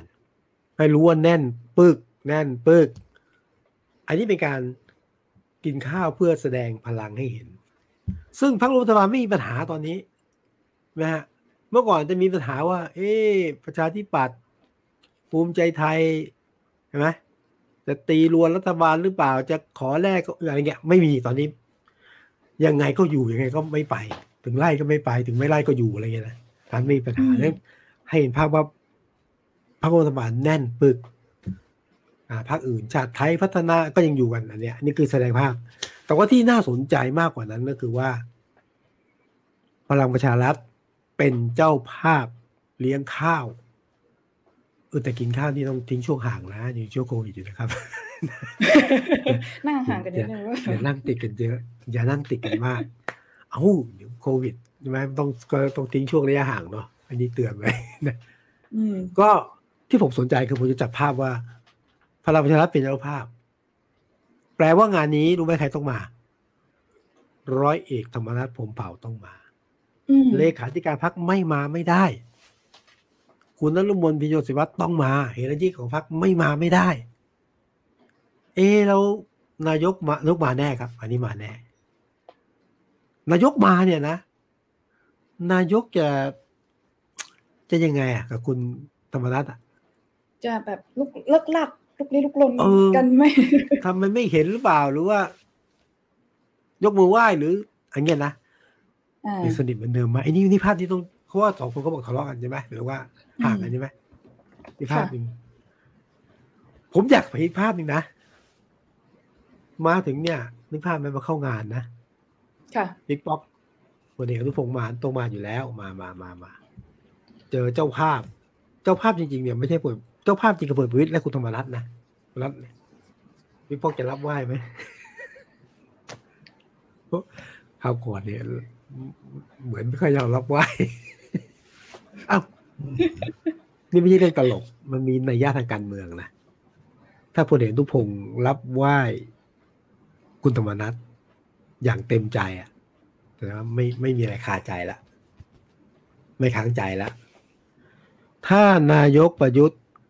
คุยกับคุณธรรมนัฐอย่างที่ควรต้องคุยอะอย่างไม่มีอะไรค้างใจไม่ปิดกั้นเนี่ยแสเขาเคลียร์กันแหละอ่าอืมอ่านี่คือนัยยะนะไอ้พักนี้ไม่มีปัญหาหรอกพักเดียวแตกกันแล้วมันดีเจอกันอาจจะไหมครับ เออ ก็ก็เนี่ยเป็นประเด็นต้องจับตามองแต่ว่างี้แต่ว่าฟังว่าทำไมเอ๊ะข่าวพลังประชารัฐตอนนี้มันเรื่องทะเลาะมันเงียบไป เมื่อก่อนเยอะถูกไหมเราคุยกันสองอาทิตย์จะเป็นจะตายนะโอ้โห มันเออเออนัวบิ๊กกันป้อมแบบไม่สุดๆยอมล่อกันคือเอาแล้วนะก็ซัดกันคนละหมัดอะพูดทางการเมืองนะใช่ไหมไม่มีใครยอมใครแบ่งขั้วชัดเจนไงนะตอนนี้ไม่มีข่าวอะฟังว่าอย่างเงี้ยพี่พี่พลเอกเป็นจะเรียกพี่เลยบิ๊กบิ๊กอะพลเอกพลเอกพลเอกพอจะเรียกชื่อเต็มที่ไม่ออกเลยพลเอกใครบิ๊กคะบิ๊กป้อมบิ๊บิ๊กกป้อม บิ๊บิ๊กกป้อมอ๋อบิ๊กป้อมอ๋อประวิตรประวิตรประวิตรครับพประลวิเอตกรประวิตรก็พยายามตกลงว่ามีการคุยกัน ระหว่างคุณธรรมนัฐกับท่านนายกรัฐมนตรี หลังจากเกิดเรื่องทั้งหมด คุยกันแล้ว อย่างน้อยหนึ่งครั้งนายกก็ทำนองว่านายกก็ถอยนะ เป็นถอยระดับหนึ่งนะเพราะยังไงเนี่ยพลเอกประวิตรก็จะเอาคุณธรรมนัฐอะสังเกตไหมคือยังไงก็ต้องเอาคุณธรรมนัฐอะ ยังไงก็ไม่เปลี่ยนอะ ผมผมนายกก็ถอยมา ก็ยอมให้มาพบแล้วก็คุยกัน เพียงแต่ตอนนี้เนี่ย เอาละก็เคลียร์กันไปแล้วรอบหนึ่ง แต่ว่าจะเชื่อใจได้สนิทหรือไม่เนี่ย ต้องดูที่การกินข้าวที่เกิดขึ้น และต้องดูในสภาครับ ดูในสภาก็คืออย่างนี้ฮะ ตอนที่สภาเปิดเนี่ย สิ่งที่นายกห่วงมาก ห่วงที่สุดเท่าที่เป็นนายกมาเนี่ย คือหนึ่งกลัวสภาล่ม เปิดสภาเจอรองของแล้วล่ม กลัวป่วนในสภา และที่กลัวมากสุดคือกลัวสสพลังประชารัฐมีลูกเล่อนตัวเอง ถูกไหมเกิดพิจารณากฎหมายแล้วพลังประชารัฐไม่อยู่หรืออยู่แต่เดินไปเดินมาหรือแกล้งโหวตสวนเนี่ยจะเอาไงนั้นคุณธรรมนัฐตกแสดงฝีมือว่าไม่มีอย่างนี้เกิดขึ้น ไม่มีครับการนายกครับ อะก็ ผมว่า ต้องให้มั่นใจว่าสภาไม่มีการตีรวนหรือป่วนนายก โดยเฉพาะอยากพลังประชารัฐซึ่งคุณธรรมนัฐต้องแสดงฝีมือ เพราะเป็นเลขาธิการพรรคนะฮะอืมแม้แล้วตอนนี้วิปรัฐบาลเปลี่ยนแล้วนะนายกก็แฮปปี้เลยเพราะไม่ไม่ใช่คนเดิมคนเดิมที่ก็กลุ่มธรรมรัฐชัดเจนอย่างนี้นะนี่ใส่เป็นมือสองเนี่ยอันนี้ผมไม่ยืนยันนักแต่ได้ยินมาว่าเหมือนกันนะคุณพนัทก็ต้องแสดงฝีมือ หนึ่งก็คือไม่ป่วนในสภาสองก็คือว่าหน้าที่คุณพนัทคือเอาสอสอเข้ามาในพรรคให้เยอะที่สุดตำแหน่งรัฐมนตรีคุณพนัทก็ต้องมาโอกาสหน้าไม่ใช่โอกาสเนี่ย อะน้องก็อาจจะมีโอกาสเป็นรัฐมนตรีแต่รอบหน้านะนั้นแสดงหนึ่งหนึ่งไม่ปวดในสภาคุมเสียงได้ในพลังประชารัฐสองเอาสสมามากสุดโดยตำแหน่งคุยกันอืมอ่าก็ศพ ศึกนี้ก็จะสงบลงชั่วคราวอันตอนนี้อืมบรรยากาศแบบให้เกมมันพลิกอะมัน คือผมคิดว่า ต้องขอบคุณเพื่อไทยนะมันเกี่ยวอะไรกันจำวันนั้นได้ไหมครับวันที่พลังประชารัฐประชุมพัก แล้วเพื่อไทยเปิดตัวอลังการมากอืมเปิดตัวทักษิณอุ้งอิง หมอเลียบ หมอชลนานพลังประชารัฐทะเลาะกันไม่เสร็จเลย บอกว่าอะไรไหมบอกคือสัญญาบอกว่าถ้าไม่สู้ไม่พร้อมไม่รักกัน แพ้อ้าวพอเพื่อไทยพร้อมทางนี้ก็ต้องคือต้องลดทิฏฐิอะแล้วก็ตอนนี้ก็กลับมาคุยกันใหม่นะคุยกันใหม่อืมแม้ว่ายังแบบไม่สนิทใจเหมือนเดิมแต่ว่ามันต้องพิสูจน์ซึ่งกันและกันอะนั้นวันกินข้าวอะสำคัญวันอืมที่ผมเลยเราลองจับตาดูนั้นถ้าเป็นอย่างนี้จริงนะ ตอนนี้เนี่ยเฮ้ยเกมมันพลิกเลยอะพลังประชารัฐตอนนี้ บิ๊กแปะใช่ไหมจากทิพย์ชัยจินดาทิพย์ชัยจินดาเนี่ย ดูเหมือนว่า ไม่รู้สมัครสมาชิกพรรคแล้วยังแล้วถ้ามาก็ไม่ใช่มา คืออุตส่าห์ถอนตัวจากผู้ว่าเนี่ย โอเคอะเป็นรัฐมนตรีไม่ได้ตอนนี้ เพราะว่าเป็นสวไม่ถึงสองปี แต่ว่าอีกแป๊บเดียวก็จะได้เป็นละก็มีตำแหน่งแห่งหนอยู่ กระทั่งอ่าอดีตประหลัดมหาดไทยอะ ดูสิลืมชื่ออีกแล้วชื่ออะไรนะคุณชัดชัยผมเลิศใช่ไหมเออ ใช่ค่ะ ใช่ประหลัดชิงอดีตประหลัดสิ่งที่ทำท่าว่าทำท่าทำท่าว่าจะตั้งพรรคสำรองให้ที่ว่ากันแหละอืมก็ทำท่าว่าถ้าคุยเนี่ยเขาเขาคุยกันรู้เรื่องก็อาจจะมาอยู่พลังประชารัฐแหละโอ้โหแล้วถ้าเขารักกันแล้วก็เป็นอย่างนี้จริงนะใครบอกไปพักเฉพาะกิจเป็นพักที่ไม่เฉพาะกิจเหมือนกันนะเฉพาะกิจแต่ว่าสามารถอยู่ได้ยาวนาน นั้นก็เนี่ยสิ่งที่จะเกิดขึ้น ในพลังประชารัฐ ถ้าเป็นอย่างนี้จริงนะโอ้ตายแน่มาก ยอมถอยคนละก้าวยอมเจ็บกันหน่อย แล้วก็ยอมเสียเหลี่ยมเสียหน้ากันนิดหนึ่งเพื่อจะได้เดินหน้ากันต่อ แต่ผมผมยังก็ก็คือยังรุ้นนะครับ คือ ผมว่าโดยธรรมชาติของพรรคพลังประชารัฐมันเป็น มันเป็นพรรคที่มันมันต่อรอง กันแบบตรงไปตรงมาในความหมายที่แบบก็คือแบบมีอะไรคือใส่กันให้หมดเพราะว่าจบรอบนี้เดี๋ยวเขามีรอบใหม่เดี๋ยวเป็นไม่ธรรมมีแล้ชาวติของพรรคครับเอาแต่นี่นี่คือธรรมชาติของพรรคโดยเฉพาะพรรคเฉพาะกิจเนี่ย มาจากกวนก๊กเหล่าพวกมุ้งนะอืม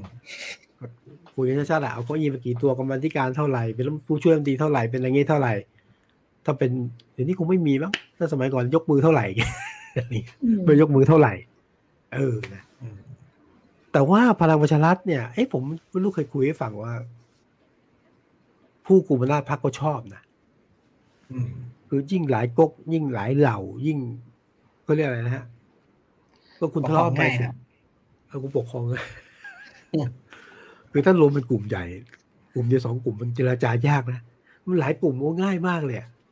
เนี่ยก็คือลักษณะพิเศษของพลังประชารัฐ บวกอีกสองร้อยห้าสิบสวอ่าจริงอันนี้ก็ไม่รู้ว่าจะต่อหายใจดีหรือจะหรือหรือยังไงดีจริงๆช่วงนี้เขาก็ปรับทับกันเยอะนะครับมีข่าวครับว่าคุณเอ่อคุณผมอาจจะจำชื่อไม่ได้คุณอามัดใช่ไหมครับมีที่ที่เราออกจากสวมา มาช่วยหาอ๋เสีอยงนราธิวาสคอ๋รัอบใช่ใช่อันนี้เขาไปเตรียมพร้อมเลยไหมลงทุนออกจากสวสนชเก่า ก็ให้รู้ว่านี่ เอาละเอาจริงเอาจริงอืมแต่ผมก็ยังเห็นเห็นข่าวนี้ก็ถือว่าเออเขาก็ไม่ค่อยยั้งมือเลยนะครับ ก็ คือเข้ามาเป็นสวก็โควต้าใครออกมาก็โควต้าคนนั้นเลย เหมือนเดิมอะไรอย่างเงี้ยครับ เอ้า แล้วจะโกต้าใครอะผมถามสวโกต้าใครโควต้าคุณบวินเนี่ยครับอะไรโกต้าคนสองคนเขาก็ขยับคนขึ้นมาใช่ไหม เออ อย่าลืมที่สวชุดนี้ก็หนึ่งก็คือ ส่วนใหญ่ก็เลือกโดยกรรมการคัดสรรนะซึ่งเป็นคัดสรรที่ตลกมากนะมีมีชื่อคนคัดสรรแต่ไม่เปิดเผยรายละเอียดอย่างเงี้ยอันที่สองก็คือว่าสมัครจากกลุ่มต่างๆใช่ไหมร้อยคนเลยจะไม่ได้ สมัครกลุ่มต่างๆแล้วก็ แล้วก็ไปเป็นสวแต่ว่าสุดท้ายก็ต้องผ่านคอสชในกลุ่มเลือกอีกทีอะอังโกต้าใครไม่ต้องบอก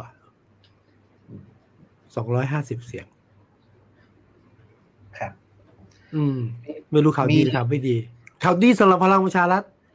อาจจะข่าวไม่ดีสำหรับเพื่อไทยและคู่แข่ง แต่สำหรับประชาชนคนไทย ไม่ค่อยมีทางเลือกอะ ครับอืมมีมีมีอีกเรื่องหนึ่งที่เอ่อรอมาคุยกับพี่วิสุทธ์ครับแต่เป็นเป็นครับประเด็นเล็ก ๆ ที่คน ไม่รู้คนให้ความสนใจหรือเปล่าครับ คือ ล่าสุดเหมือนพรรคประชาธิปัตย์กำลังเริ่มเริ่มเริ่มขยับแล้วเหมือนกัน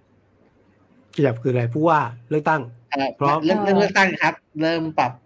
rebranding พรรคอืม มีคุณจุรินทร์ล่าออกสุดไปทัวร์ลงพื้นที่เนาะคะ ก็เอ่อเขาก็เขาพยายามปรับ แต่ว่าสิ่งที่ประชาธิปัตย์ที่ต้องทำนั้นหนึ่งเออใช่ใช่หนึ่งก็ต้องปรับพรรคอะ คือไม่รู้ปรับได้ป่ะว่าประชาธิปัตย์เนี่ย เอาภาษาชาวบ้านนะ เชย เชย ก่อนเหมือนก่อนเดิมหน้านี้เลยคุยกับพี่จุงว่า เออไอ้รู้สึกไปเองหรือเปล่านะว่าพรรคประชาธิปัตย์เนี่ยเขาพยายามจะวางกลยุทธ์ที่เหมือนเข้าถึงคนรุ่นใหม่หรือว่าคนที่เด็กลงมา ด้วยการที่แบบดึงดึงดาราหรือดึงนักร้อง คุณเมทีลาบานูนใช่ไหมคะ อ่า มาเป็นแบบ มามาเข้าเอ่อมาช่วยพักเนาะแต่อ่าแต่ว่าคุยกับพี่จุงอยู่ว่า เอ๊ะเขาเขามาทางนี้จริงเหรอ เพราะว่าเราเราไม่ได้รู้สึกว่ามันอิมแพคต่อเราหรือใกล้ชิดกับเราขนาดนั้น พอพี่จุงพอพี่วิสุทธ์บอกว่ามันเชยเราก็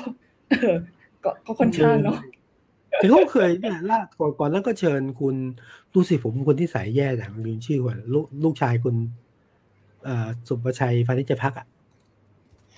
คุณปรินครับ คุณปรินคุณปรินคุณปรินก็ถือว่าคนรุ่นใหม่เข้าไปวางไปอยู่ทีมยุทธศาสตร์เนี่ยทีมอะไรนี่นะก็พยายามทำแต่ก็จริงๆประชาธิปัตย์ต้องปรับนะคือ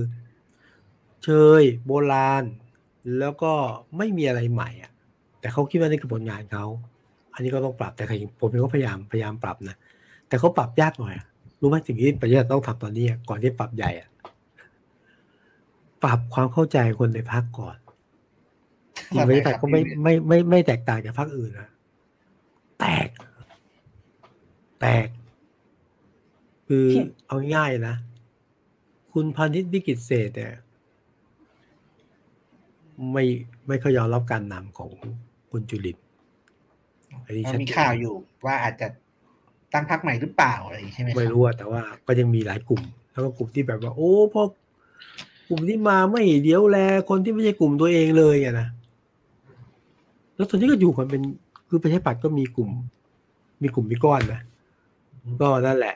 ปรับพักก็ต้องปรับปรับความเข้าใจในพักหรือว่าต้องเคลียร์กันให้พักให้ลงอะ ก็ต้องทำไม่นั้นก็ดูเหมือนโอกาสประชาปัตดูเหมือนดีดาโอกาสจะมาตอนนี้อะไรนะแก้ปัญหายางได้ใช่ไหมเออ แก้ปัญหาราคาสินค้าได้นะก็ดีอกดีใจ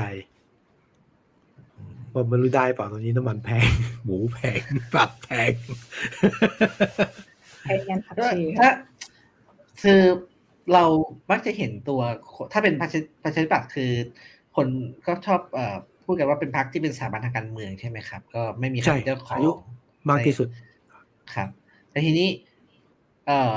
พี่สุดเห็นเขาเห็นใครไหมครับ ที่จะมากอบกู้พักเฮ้ยกูใช้ของกู้ไม่ได้สิพักเป็นพักกูโกรธแย่เลย โอเคครับ เออเฮ้ยคุณจุลินบอกว่าพวกกูผมเนี่ยเป็นหัวหน้าพักอยู่กูชวนเป็นผู้นำอยู่กอบกู้ได้ยังไงแต่ว่าผมใช้ปัดนะมีใครไหมครับที่ที่จะมาทำให้ครับเสริมทับได้ไหมครับพักพักดูไม่เฉยครับ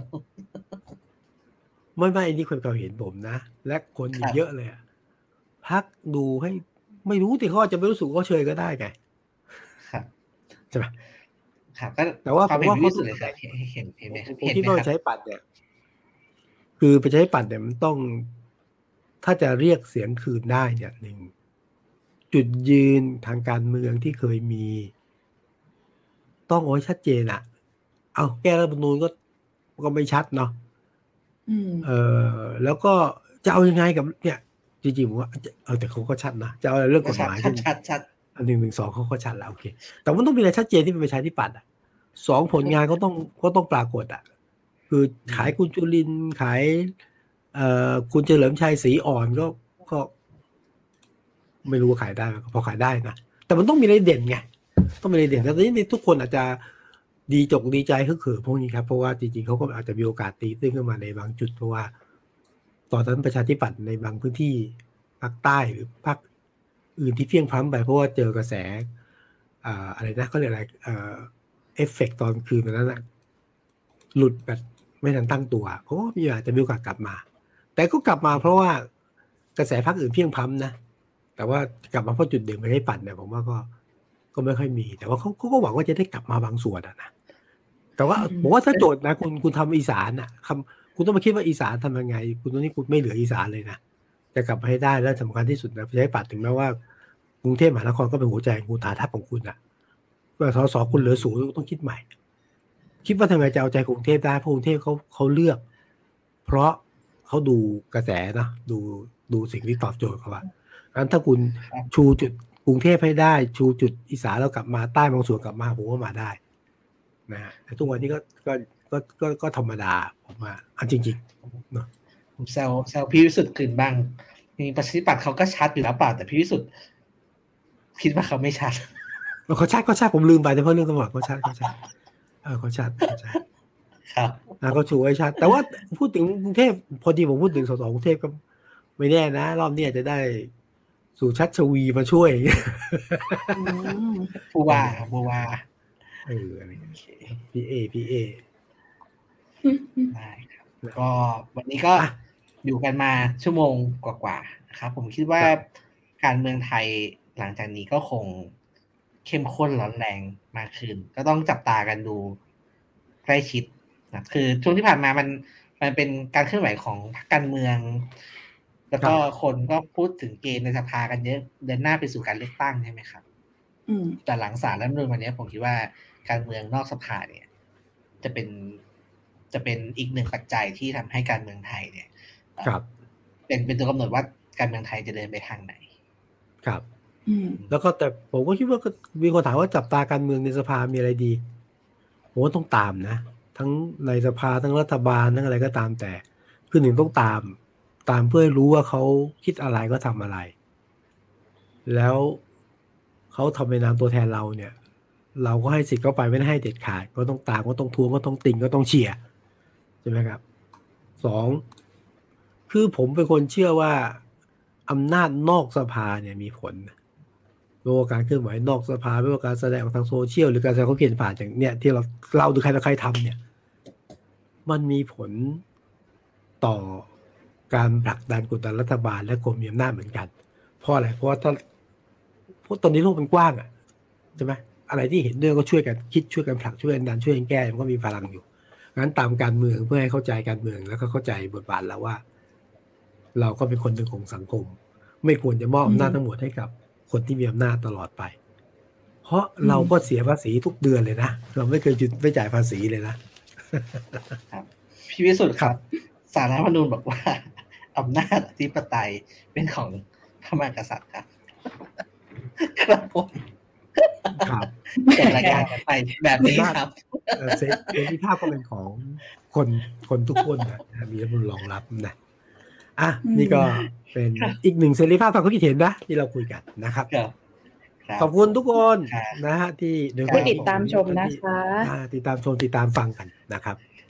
แล้วเจอก็นอีทีหนึ่งมาพบกันสัปดาห์หน้าอ่าสองสัปดาห์หน้าทุ่มครึ่ง ทุกช่องครับทางของ d ิวัตโอวันเดอร์เวิเช่นเดิมค่ะ ครับแต่ว่าวันคดรัอบทเฟอร์นี่มีมีรายการดีๆ มีข้อหาดีๆเนื้อหาไอ้ยไม่ใช่ข้อหาเนื้อหาข้อจะใส่ข้อหาแหมจะใส่ข้อหาขออภัยเนื้อหาคอนเทนต์โอเคเนื้อหานะคะเนื้อดีหาๆเยอะตามได้ตามได้นะครับ ครับนั้นนะพักเก็บพลังเก็บพลังไว้เดี๋ยว เดินหน้ากันต่อไป ครับค่ะขอบพระคุณนะครับ ครับ วันนี้สวัสดีครับ สวัสดีครับ สวัสดีค่ะ